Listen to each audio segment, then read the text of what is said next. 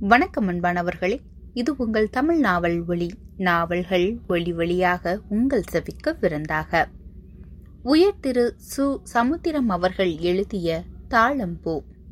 இது ஒரு சமூக நாவல். அத்தியாயம் இருபத்தி நான்கு தாளம்பூ.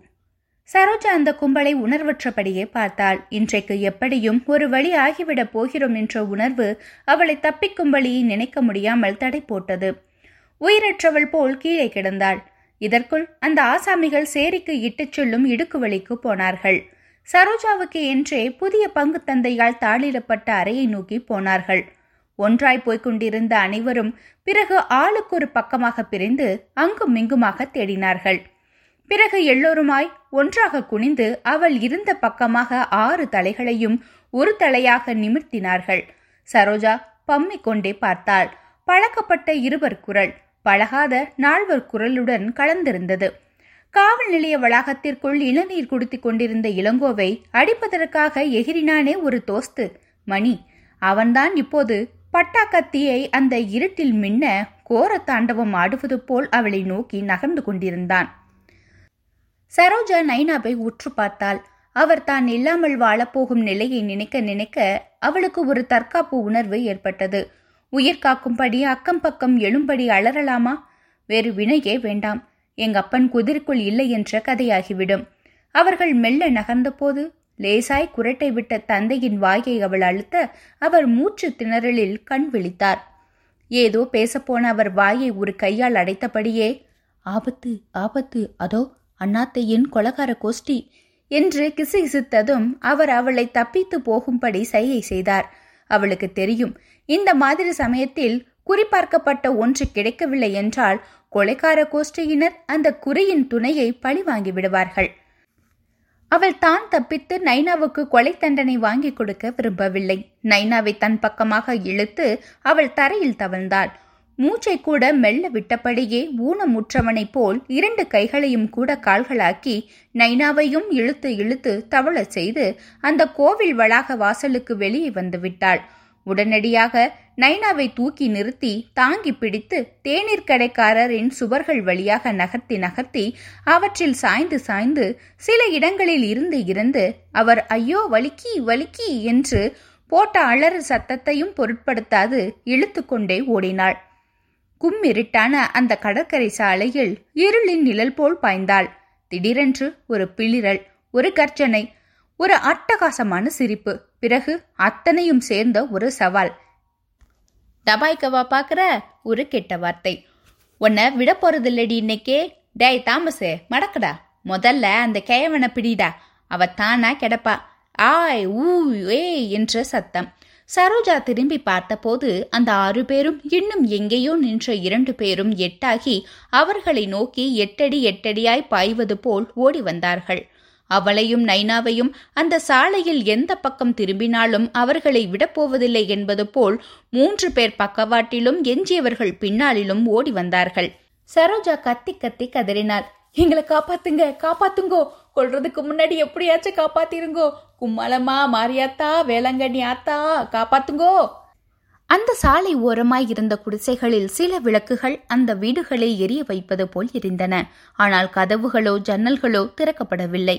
பாவம் சில சுரி நாய்கள்தான் அவளுக்கு உதவிக்கு வருவது போல் ஓடி வந்து பின்னால் துரத்தும் கும்பலையும் பக்கவாட்டில் கொலைத்தனமாய் நடந்த பேரொழிகளையும் பார்த்து குலைத்தன. பிறகு அவர்கள் கீழே எதையோ எடுப்பது போல் குனிந்து நிமிர்ந்தபோது அந்த நாய்கள் வாள்களை பின்னங்கால்களுக்கு இடையே சுருகிக் கொண்டு ஓடி வந்த வழியே திரும்பி ஓடின. சரோஜா தன்னை அறியாமலேயே உயிர் காக்கும் அன்னிச்சை உணர்வில் நைனாவை சாலையிலேயே விட்டுவிட்டு ஓடினாள். அரை நிமிட ஓட்டத்திற்கு பிறகு ஒன்று புரிந்தது. திரும்பி பார்த்தால் அவளை போ போ என்று நைனா குரலிடுவது கேட்டது.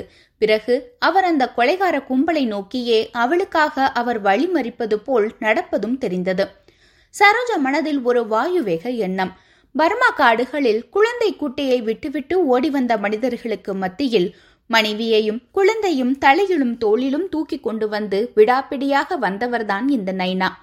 அவரை அப்படியே விட்டுவிட்டு ஓடுவது அம்மாக்காரி அடுத்தவனை இஸ்துக்குன்னு போனதுக்கு சமம். சரோஜா நைனாவை நோக்கி ஓடினாள். நைனா நைனா நில்லு ரெண்டு பேரும் ஒன்னாவே வெட்டுப்படலாம் என்று கூக்குரல் இட்டபடியே அவரை நோக்கி ஓடினாள். அவள் போட்ட கூச்சலில் புதருக்குள் கிடந்த ஒரு பெருச்சாளி ரோட்டுக்கு வந்தது. துரத்தி வரும் கும்பல் சிறிது நின்று பார்த்தது. சொறி நாய்களே மீண்டும் குலைத்தன. சரோஜா தப்பிக்கும் திசையிலிருந்து தாக்குதல் திசையை நோக்கி ஓடி ஓடி நைனாவை நெருங்கி அவரை அப்படியே கட்டி பிடிக்க அந்த வேகத்தில் இருவரும் கீழே விழுந்தார்கள். நைனா நைனா என்று அலறல்.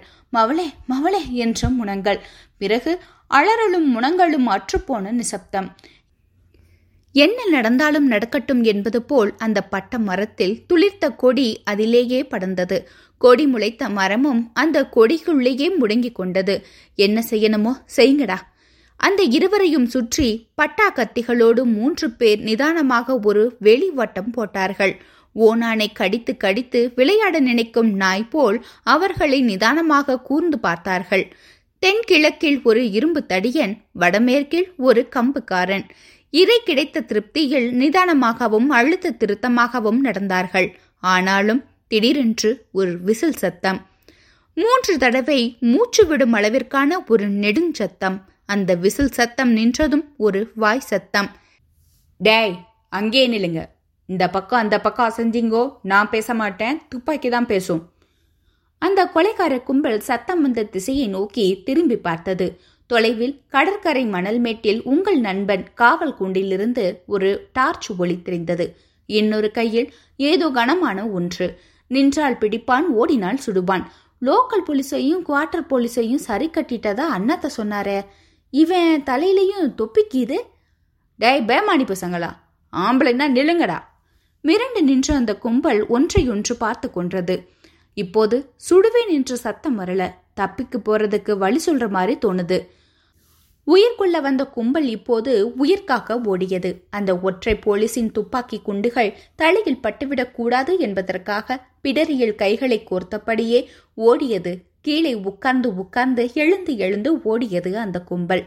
அந்த போலீஸ்காரரும் ஓடி வந்தார். அவர்கள் ஓடுவதையோ அந்த போலீசின் பூட்ஸ் சத்தத்தையோ சட்டை செய்யாமல் கீழே அசைவற்று கிடந்த உருவங்களை அவர் உற்று பார்த்தபடியே வந்து கொண்டிருந்தார். டக் டக் என்ற அவரது காலடி சத்தம் அந்த உருவங்களுக்குள் அவர்களுக்கே கேட்ட இதய துடிப்பு சத்தங்களில் முங்கி போனது. மதுரைக்கு விடுமுறைக்கு போய்விட்டு இரண்டு நாட்களுக்கு முன்பு டூட்டியில் சேர்ந்த கான்ஸ்டபிள் திருமலையப்பன் தான் அவர். லத்தி கம்பால் அந்த உருவங்களை தட்டினார். பிறகு அவர்கள் கொலை செய்யப்பட்டு அப்படியே கிடக்கிறார்களோ என்று பயந்து போய் கீழே குனிந்தார். இதற்குள் சரோஜா உடம்பை அசைக்காமலே கண்களை அசைத்தாள். ஒரு சைத்து படுத்து கிடந்த தந்தையை தன் மடியிலேயே போட்டுக்கொண்டு போலீஸ்காரரை மழங்க மழங்க பார்த்தாள். அவர் அதட்டினார். ஏய் உன் பேரு சரோஜா தானே? இளங்கோன்னு ஒருத்தனோட விவகாரம் பண்ணிட்டு லாக்கப்ல இருந்தது நீ தானே? என்ன நடந்தது? சரோஜா மெல்ல மெல்ல சுய உணர்வு பெற்றாள். நைனாவை உற்று பார்த்தாள். அவரும் சரி தானும் சரி. இன்னும் வெட்டுப்படவில்லை என்ற மெய்யுணர்வு உந்த மெல்ல எழுந்தாள். சுடப்பட்ட கொக்கோடு சுடாமலே செத்து போனதாக அனுமானித்து கீழே விழும் கொக்கு போல் கைகளை விரித்து தரையில் கிடந்த நைனாவை குசுப்பினாள்.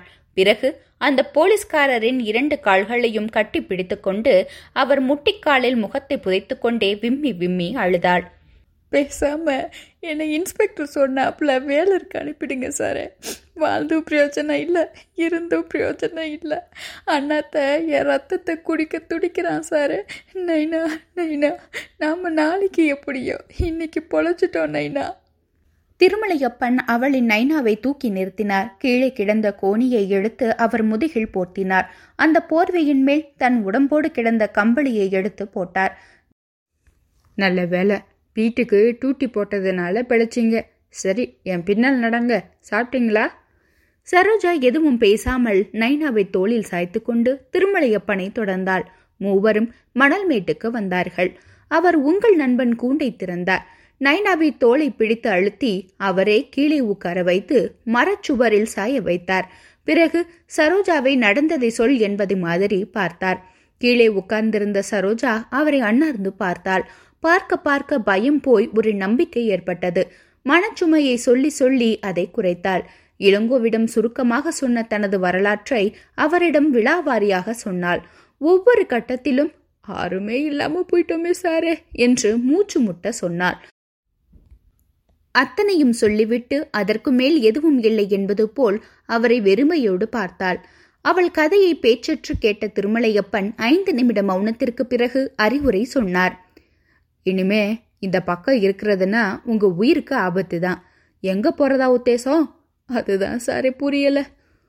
ஒரு வாரத்துக்கு நீ சொல்றிய ருக்மணி அவ வீட்டில் உன்னால தங்க முடியுமா? அப்படி முடிஞ்சா நல்லது. அதுக்குள்ள நானும் கமிஷனர் ஆஃபீஸ் கிரைம் செக்ஷனுக்கு உன் பேரில் ஒரு மனு தயாரிக்கிறேன். லோக்கலை நம்பி பிரயோஜனம் இல்லை தின்னி பசங்க. உன் அண்ணாத்தையை பற்றி விவரமாக எழுதுறேன். அப்போது எங்கள் உயிருக்கு கேரண்டி தானே சாரே? தலைவருங்க உயிருக்கு கேரண்டி இல்லாத காலத்தில் பாவம். ஒன்று மாதிரி தலை காஞ்சவங்களுக்கு எந்த போலீஸ் பாதுகாப்பு கொடுக்கும்? ஏன் லெவலுக்கு ஏதோ செய்கிறேன் இங்கே எச்சரிக்கையாக இருக்கிறது தான் உங்கள் பாதை எப்போக்கும் நல்லது. உயிரை கையில் பிடிச்சிட்டு இருக்கிறோன்னு சொல்லுவோமே அது உங்களுக்கு தான் நிச்சயிக்கப்பட்டிருக்கு. ஒரு போலீஸ்காரரை இப்படி பேசுவதை பார்த்து மீண்டும் உயிர் பயம் கொண்ட சரோஜா முட்டிக்கால்களில் முகம் போட்டபடியே கிடந்தாள். நைனா அவள் முதுகை தட்டி கொடுப்பது போல் தேற்றினார். அதுவே அவளுக்கு தாளாட்டுவது போல் ஒரு சோக சுவையை கொடுத்தது. கதிரவன் நீரில் கரைந்து நிலத்தில் ஏறி ஆகாயத்தில் தாவியது. சரோஜாவும் நைனாவும் முன்னால் நடக்க திருமலையப்பன் அவர்களுக்கு இடைவெளி கொடுத்து பின்னால் நடந்தார். பட்ட பகலில் அவர்களுக்கு ஆபத்தில்லை என்றாலும் அங்கும் இங்கும் பார்த்தபடியே நடந்தார். பூக்கார ருக்மணியின் தெருவிற்கு வந்தபோது அவர் ஒரு தெருவிலேயே ஒதுங்கி நின்று கொண்டார். சிறிது நேரத்திற்கு பிறகு போய்விட்டார். இந்த அத்தியாயத்தை பற்றிய உங்களுடைய கருத்துக்களை மறக்காம பதிவிடுங்க. உங்களுடைய கருத்துக்கள் தான் என்னுடைய இந்த முயற்சிக்கு உற்சாகத்தையும் பலத்தையும் சேர்க்கும். மீண்டும் அடுத்த அத்தியாயத்தில் தாழம்பு பூக்கும். அதுவரை இணைந்திருங்கள். இது உங்கள் தமிழ் நாவல் ஒளி. நாவல்கள் ஒளி வழியாக உங்கள் செவிக்கு விருந்தாக. நன்றி. வணக்கம்.